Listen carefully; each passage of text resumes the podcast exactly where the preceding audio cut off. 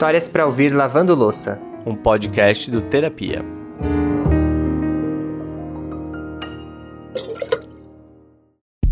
Reza a lenda que se você colocar um episódio deste digníssimo podcast na cozinha, a louça some em questão de minutos. Tudo que você precisa fazer é dar o play e colocar o sabão na buchinha, que a mágica acontece assim, ó, e você nem percebe. Seria o Histórias para ouvir lavando louça a fada da pia limpa?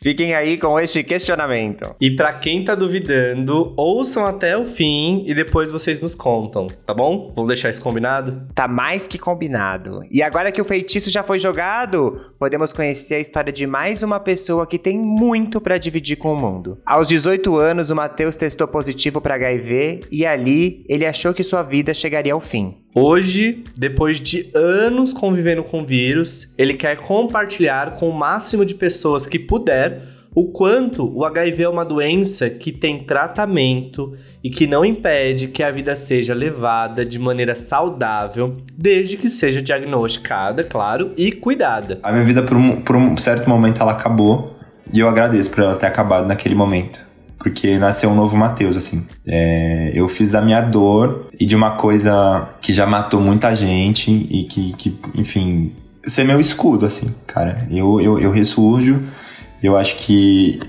a minha vida, pelo contrário, assim, ela renasceu e ela ressurgiu com um propósito muito maior. Uau, mais um episódio extremamente necessário pela frente. Se prepara porque vale muito ouvir o que o Matheus tem para dizer. Então bora para mais um. Eu sou o Lucas Galdino e eu, Alexandre Simone, e esse é o Histórias para ouvir lavando louça. Na época, ainda nem se falava tanto em HIV e era meio que tudo misturado, assim, as informações.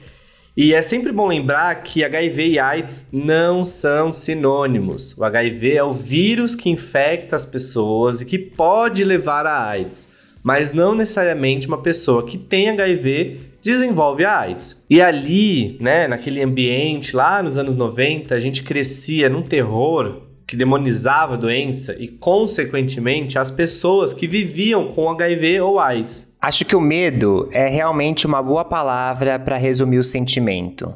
E acredito que, infelizmente, isso perdure até hoje. A questão é que a medicina evoluiu de maneira incrível nesse meio tempo. E hoje, uma pessoa com HIV vive super bem.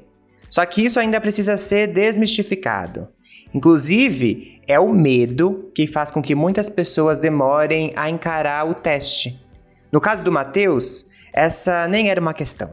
Cara, é, eu descobri quando eu tinha feito 18 anos, assim. Dois, duas semanas depois de ter feito 18 anos, na época eu tinha um relacionamento que já durava ali uns. Tinha uns três meses que a gente tava junto. E aí tava naquela fase assim, ah, acho que agora a gente já tá junto, um relacionamento monogâmico, acho que a gente pode começar talvez a se arriscar, a, enfim, a tentar coisas diferentes. Então, mas aí a gente falou, ah, mas eu acho que é importante então a gente fazer uns exames juntos, tal, pra, pra né, saber como é que tá a saúde um do outro, mesmo a gente, enfim, tendo uma vida muito regradinha assim um com o outro. Falei, ah, falei, ah, bora, uma hora a gente faz. Só que quando a gente teve esse papo, eu tinha 17 anos. Aí eu falei, olha, é melhor eu esperar, vamos esperar uns, uns, uns meses aí, umas semanas, porque, enfim, é, sou de menor, o positivo é perto da minha casa, que eu moro no interior de Minas, então assim, todo mundo meio que conhece a região ali, então era muito fácil de alguém me ver entrando ali despretensioso e chegar no ouvido dos meus pais. Falei, não, então vamos esperar, já já eu tô fazendo 18, eu vou ter mais autonomia, né? Porque a gente acha que quando a gente faz 18, a autonomia ela, ela abre as portas e fala, pronto, agora você é independente e tá tudo certo, nada, nada mais te abala. E aí, beleza, teve meu aniversário, a gente é, continuou assim muito próximos. Aí numa, numa manhã, literalmente assim, numa manhã aleatória, fui olhar no grupo do WhatsApp da, da faculdade, a turma falou: "Cara, o professor mandou e-mail, não vai não vai rolar aula hoje". Então, assim, a gente só vai ter aula do segundo tempo, que é tipo 9 da manhã. Falei, putz, cara, já saí de casa. E aí eu tava indo a pé, tipo, pro, pro ponto. Eu falei, ah, meu, não é tão longe aqui o, o postinho. Acho que rola passar lá então e ver, porque me falaram que existe um teste rápido, assim. Aí falei, ah, beleza, vou lá, faço esse teste, é bom que eu já chego e falo, faço uma surpresa, assim, falo, olha, deu tudo certo comigo aqui, agora vamos lá, você fazer e vai estar tá tudo certo. E para quem não sabe, esses testes rápidos, eles são públicos, gratuitos e estão disponíveis em todos os postinhos de, de saúde, unidade básica e até em unidades móveis, como aqui em São Paulo. Mas é legal você que mora em outro estado dar uma olhada na, na operação de como funciona as testagens, né, da sua cidade. É rapidinho um Google que você faz aí, você acha fácil essas informações. E basicamente esse teste funciona assim: o profissional da saúde vai lá, fura o seu dedinho, como se fosse aquela canetinha de glicemia, não dói nada, e aí pega um pouquinho do seu sangue ali, coloca num, num uma, uma cartelinha de teste e você em 20 minutos tem o resultado. E isso não existe só para HIV, como também para outras ISTs, né, que são as infecções sexualmente transmissíveis, tipo sífilis e hepatite. É super prático, gratuito e ainda garante total confidencialidade sobre o resultado. Vale muito a pena você ir fazer, viu? E foi justamente em um desses testes rápidos que o Matheus descobriu que era HIV positivo. E vale comentar que ele não tinha nenhum sinal aparente. Como disse aqui a Juliana, de um episódio recente do podcast, não sei se vocês lembram, ela disse: quem vê cara não vê IST. Então ali, junto da assistente social, ele recebeu esse choque completamente inesperado. Aí nessa hora, tipo assim, é bem aquela cena de filme, assim, eu senti uma que eu fiquei surdo, eu não lembro de absolutamente nada que ela falava, eu só ficava pensando, caraca, o que tá acontecendo agora, sabe? Tipo, o que vai ser da minha vida? E na época eu não tinha nenhuma informação, assim, nada, nada, nada, absolutamente nada. O que eu vi sobre HIV foi no ensino fundamental e no ensino médio para estudar pro vestibular, assim. Então eu tinha um básico e normalmente as, as escolas não, não se aprofundam tanto, assim, nessas coisas de informação. Então, na minha cabeça, eu sou muito fã do Cazuz, então assim, eu pensei, cara, é isso, a minha vida agora tá fadada ao fracasso, eu tenho 18 anos, daqui 3 anos no máximo eu vou morrer, a minha família vai se decepcionar e e foi em minha cabeça foi enchendo com esse tipo de pensamento e ela explicando tudo assim detalhado, ela foi muito gentil, mas assim, cara, eu não me lembro absolutamente nada assim do que ela falava. Porque era muito desesperador pensar assim, cara, eu, eu só ficava com isso na cabeça, cara, eu tenho 18 anos. Eu comecei a minha vida agora. E a minha vida acabou. Porque, tipo, é isso, eu não, não fazia ideia de que, que seria viver com HIV com 18 anos. A mínima ideia. E realmente, por mais que a gente tenha aí tratamento, informação, sabe que HIV, viver com HIV não é um bicho de sete cabeças, deve ser um momento que assusta em qualquer circunstância, né? Mas se você não tem informação, como era o caso do Matheus na época, deve ser pior ainda, assim, você deve ficar muito desesperado porque você tem ainda o senso comum daquele pensamento de 1980, né? E logo em seguida a notícia, o Matheus ele foi para a faculdade encontrar o namorado dele. Ali ele contou que tinha descoberto e já levou o namorado para fazer um teste no mesmo instante. Mas era só o Matheus que tinha contraído o vírus mesmo. Mas a tensão continuava da mesma maneira, porque o Matheus estava imaginando que a vida dele tinha praticamente acabado. Fomos para casa dele, ele morava sozinho, ele é de outra cidade. Fomos para casa dele, eu fiquei o dia todo lá na casa dele, tipo, tentando processar. E eu tenho uma ligação muito forte com meus pais, assim, meu pai e minha mãe. São pessoas extremamente é, importantes para mim e que eu não consigo esconder as coisas deles. Então, assim, eu ficava pensando, cara, como é que eu vou esconder isso dos meus pais? É, que, eu, que eu vou ter que tomar remédio. E aí, na, e aí na minha cabeça eu já pensava assim, como é que eu vou guardar esse remédio na geladeira? Porque eu não sabia que, que os remédios não precisavam ser guardados, podiam ser guardados em qualquer ambiente, para mim tinha que ainda colocar na geladeira. Como é que eu vou enfiar isso na geladeira? Tipo, todo mundo vai na minha casa, minha casa é sempre movimentada. Fé, não tem jeito, eu preciso chegar em casa e contar. E aí eu saí, tipo, da casa dele, ele me trouxe até a porta de casa. Aí eu entrei em casa, minha mãe tava deitada assim, aí eu já cheguei e falei, mãe, a gente precisa conversar aconteceu isso, isso e isso, fui, fiz um teste hoje cedo e deu positivo. E agora eu não sei o que eu faço, eu tô desesperado. E aí ela ficou, tipo, entrou em pânico. Aí meus irmãos também, todo mundo entrou em pânico, tipo, foi um pânico coletivo em casa. Aí meu pai tava viajando, meu pai é caminhoneiro. E aí ela ligou pro meu pai e falou: Ó, oh, você precisa voltar pra Uberlândia, porque aconteceu uma, uma tragédia. E, enfim, dá, dá seu jeito, volta pra cá. E aí, gente, nesse meio tempo, já foi tio, madrinha, vizinho, todo mundo para casa do Mateus e ele passou da pessoa que estava desesperada para a pessoa que estava acalmando os outros. Mas como ele mesmo gosta de reforçar, todo esse pânico só se deu por conta de quê? Da falta de informação. E por causa do estigma que foi criado ao redor do HIV. É interessante fazer o exercício de pensar como seria essa reação se as pessoas soubessem como a vida de uma pessoa com HIV pode ser saudável, tranquila. Eu tendo a achar que seria bem mais tranquilo. Uma coisa é você saber que ele vai se tratar e tudo vai ficar bem, e outra é achar que a pessoa vai morrer, né? Não, total. E assim, ali foi só uma introdução para os estigmas que o Matheus viria a ter que enfrentar dali para frente. Porque logo em seguida, a própria relação dele, né, com o ex, que agora já, já até expus aqui, é um ex-namorado, começou a sofrer com isso. Eles ainda ficaram juntos por um tempo, mas o namorado do Matheus começou a usar isso para abusar psicologicamente dele.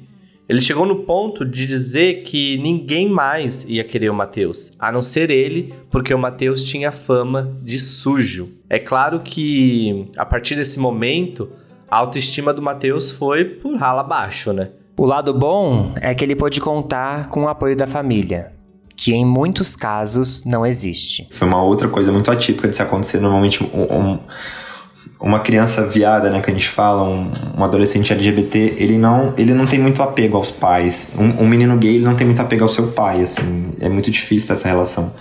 E eu lembro que eu, eu liguei pro meu pai. Falei, pai, é, eu sei que é, deve ser muito diferente de tudo que você já viveu, mas eu quero terminar e eu não sei o que eu faço. Tá acontecendo isso, isso e isso, mas eu não quero magoar ele, eu não quero ser uma pessoa ruim, e eu não sei o que eu faço, eu não sei a quem recorrer. E aí meu pai falou: Olha, eu nunca passei por isso. Tipo, eu tô com a tua mãe tem muitos anos. Já terminei com alguma namoradinha, mas isso tem muito, muitos anos também. Mas eu acho que você tem que ser sincero. Tu não precisa entrar em, em detalhes. Mas seja transparente, fala que não tá, não tá bom para você e que você quer terminar. E ele falou: e faça isso agora, sabe? Não fica segurando isso, porque isso só vai piorar. E mesmo sem ter vivido essa situação antes, dá para dizer que o pai do Mateus deu um belo de um conselho, né? É, o melhor era o quanto antes ele se libertar de uma pessoa que o abusava psicologicamente. E foi isso que ele fez. Só que, mesmo colocando um ponto final na relação, não significa que aquelas falas absurdas do ex, que só de ouvir nos deixam com raiva, né? Não ficariam atordoando o Mateus ainda por um tempo, porque essas coisas ficam, né? O Mateus se fechou para outras relações por uns meses e preferiu ficar mais na dele. Até que chegou uma hora que ele achou que deveria voltar a dar uma chance para conhecer outras pessoas. E aí, gente, foi aquele momento que ele viveu mais uma das grandes provações. Isso porque ele passou por diversas situações frustrantes. Sempre que ele contava para uma pessoa que tinha HIV, era a mesma reação. Ou a pessoa sumia, ou a pessoa usava ele de Google e depois falava que não estava em busca de uma relação. Ou até mesmo a pessoa xingava ele de tudo quanto é nome, porque, enfim, sabe lá, né, o que passa na cabeça de uma pessoa assim. E vocês podem imaginar o quanto isso foi cansativo, né? Então chegou um momento que o Matheus estava realmente de saco cheio, acreditando que o que o ex dele tinha falado era verdade. E aí ele desencanou de relações e decidiu viver a vida aproveitar. Ficou indo para as baladas, curtindo, até que conheceu uma pessoa que ele se dava muito bem. E eles foram ficando ali por um tempo sem compromisso. Mas é claro que ia chegar o dia é, em que ele ia sentir a necessidade de contar. E aí, na hora que a gente chegou no, no apartamento que ele morava, ele me parou e falou assim: Cara, eu preciso te falar uma coisa que tá engasgada. Talvez eu vá me arrepender amanhã, porque ele é escorpiano, então assim, ele não, não gosta muito de demonstrar as fragilidades do coração. E aí ele virou e falou assim: Olha, eu preciso te contar uma coisa. Eu acho que eu tô te amando. Aí eu parei, gelei assim do pé à cabeça. Falei, caraca, mano.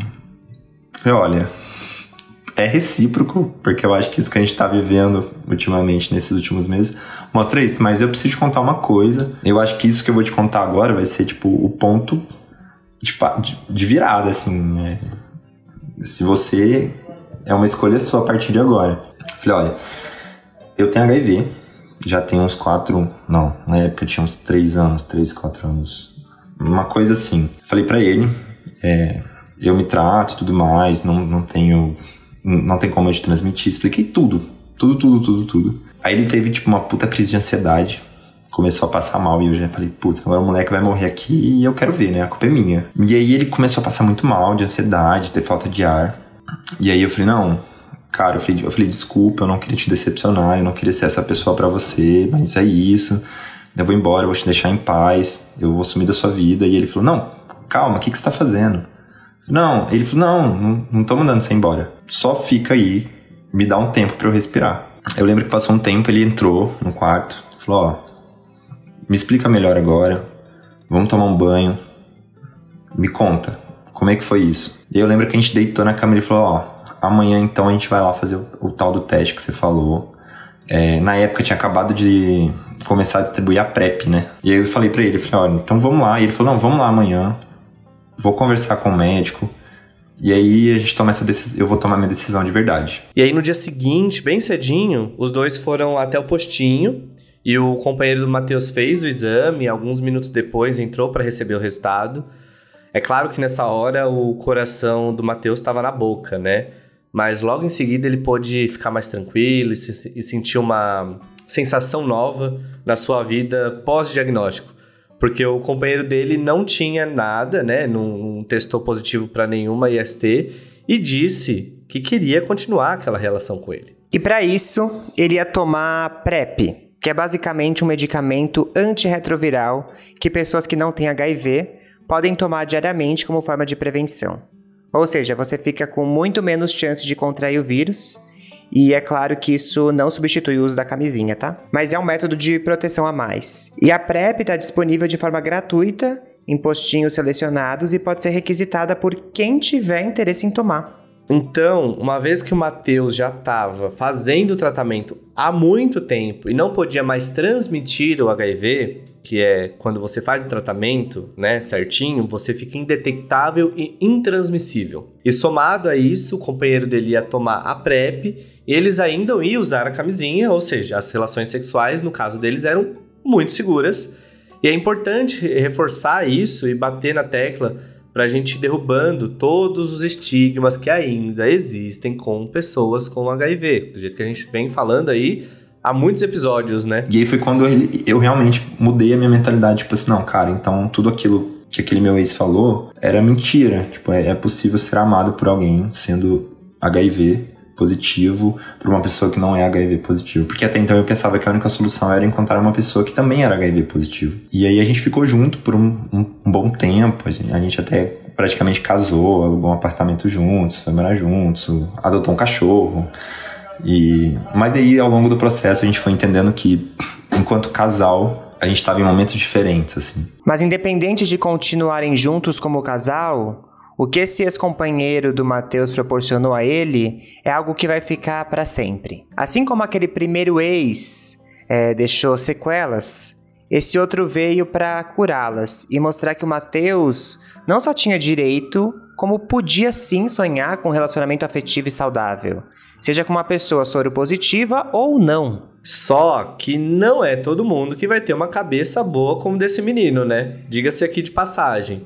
Ele era mais novo que o Matheus e tinha menos de 20 anos, e isso prova que muitas vezes idade não define maturidade de ninguém. E aí, um mês depois desse término, fizeram uma coisa horrorosa, né? Criaram um fake, um perfil fake do Matheus nas redes sociais, que começou a espalhar que ele era soropositivo e que queria transmitir para outras pessoas de propósito. Assim, eu não, sei nem o que falar sobre isso, né? Porque foi uma série de mentiras descabidas e na época o Matheus estava vendo um outro rapaz, que era inclusive estudante de medicina e deveria saber que o que estava sendo falado eram bobagens.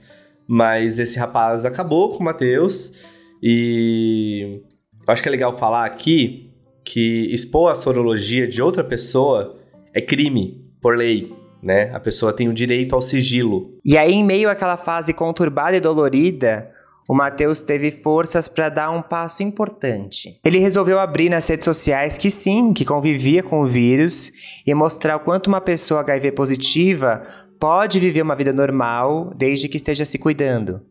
Claro que o apoio da família e dos amigos fez toda a diferença nesse momento. Então, no Dia Mundial da Luta contra a AIDS, o Matheus soltou um vídeo no perfil dele, dividindo toda a sua história. E hoje, no perfil do Instagram do Matheus, tem lá escrito que ele é HIV positivo porque ele não quer mais aquela pressão e aquele momento chato de ter que contar que tem HIV. Isso é uma das coisas que precisa ser desmistificada, né? E é muito importante que o Matheus é, faça isso de forma pública. É muito Acho que a informação é muito importante. Não existe uma hora certa para contar. Eu acho que isso vai ser de pessoa para pessoa, sempre. O contar, eu acho que é uma coisa que você precisa estar muito bem psicologicamente para fazer. Porque você vai ter várias. Eu falo que você pode ter três reações. É, quando você conta, você pode ter a pessoa que vai se assustar e te deixar. Vai ter a pessoa que vai te usar de Barça, então você vai ser o médico dela ali, vai explicar tudo para ela e depois ela vai te largar. Ou vai ter a pessoa que vai te escutar e te acolher eu vivi essas três coisas. Então, assim, não existe uma hora certa para contar. É, eu faço muito comparativo assim: uma pessoa que tem pressão alta ou que tem diabetes. Quando ela conhece uma pessoa, ela precisa contar que ela tem pressão alta ou diabetes? Ela não tem que contar, ela não conta isso. Ninguém conta isso pra, pra pessoa. Aí algumas pessoas questionam, ah, mas isso não tá botando a, a ter diabetes ou pressão alta quando você está se relacionando, é, sexualmente falando principalmente, não botar em risco a vida de outra pessoa. Mas aí o contra-argumento, tá, mas então, uma pessoa que vive, vive com HIV, faz seu tratamento, se cuida, ela também não está botando a, a vida de risco dela, de, uh, não está botando a vida de ninguém em risco. Muito pelo contrário, é mais fácil a vida dela estar tá em risco. Porque a pessoa que tem HIV, você parece que é muito engraçado falar isso, mas a gente a chave do cuidado com a saúde, ela muda totalmente. Você começa a se olhar mais, a querer se cuidar mais, por entender que assim, você tem uma vida normal como qualquer outra pessoa.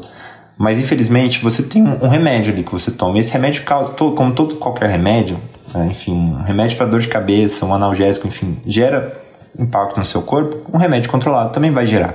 Então por que não se cuidar? Eu fui uma pessoa que sempre tive uma vida ativa. Nesse período que eu descobri, eu tava, tipo assim, extremamente sedentário. Mas eu encontrei, por exemplo, no esporte uma maneira de, inclusive, conseguir lidar bem com, com tudo, assim, com as situações. Então, o contar, ele é muito particular. E é muito comum quando a gente coloca aqui no canal histórias sobre HIV, as pessoas sempre virem com essa crítica sobre o momento de contar. Tenho certeza que tiveram pessoas que ouvindo agora aqui o podcast, quando o Matheus teve a conversa ali com o namorado, pensou: "Poxa, por que não tinha contado antes?", né? E como ele falou, contar é muito particular. Essa pressão pelo contar, de certa maneira, acaba vindo de um lugar de falta de informação também.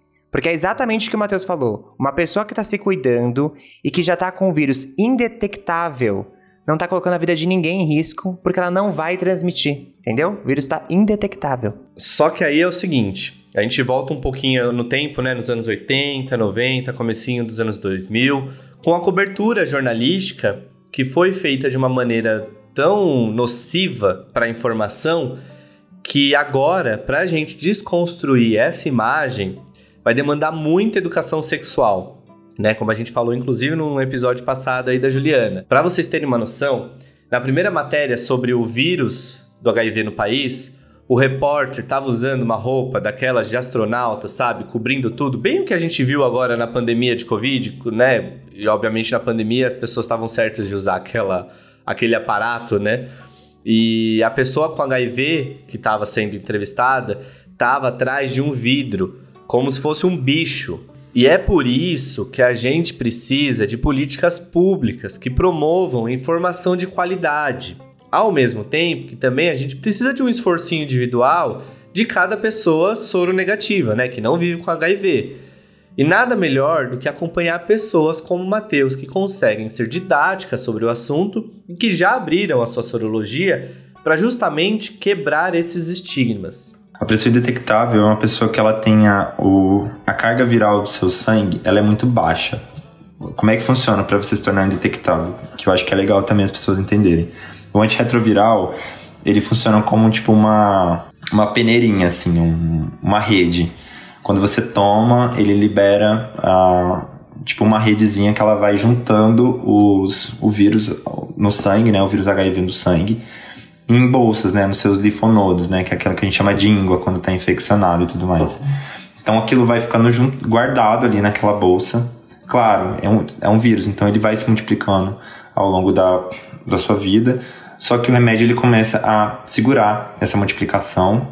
E aí, consequentemente, então não tem é, quantidade de vírus no sangue o suficiente para você transmitir o vírus e para ser detectado em exames. Então, uma pessoa indetectável, a gente fala que é igual aí. Então, quem é indetectável é intransmissível, porque a gente não tem quantidade de vírus suficiente no sangue que possa passar assim por alguma via oral, enfim, ou injetáveis, enfim, que são as formas de transmissão que a gente tem. É importante reforçar que se uma pessoa com HIV para de fazer o uso dos antirretrovirais, ela pode voltar a ficar com o vírus detectável. Mas é só seguir o tratamento direitinho que isso não acontece. E o mais legal disso tudo é ver o quanto é possível viver uma vida normal. Um estudo recente publicado na revista científica The Lancet HIV mostrou que a expectativa de vida de pessoas com o vírus na América Latina aumentou muito nos últimos anos. E hoje já é de praticamente 70 anos, muito próxima à expectativa de vida padrão no continente.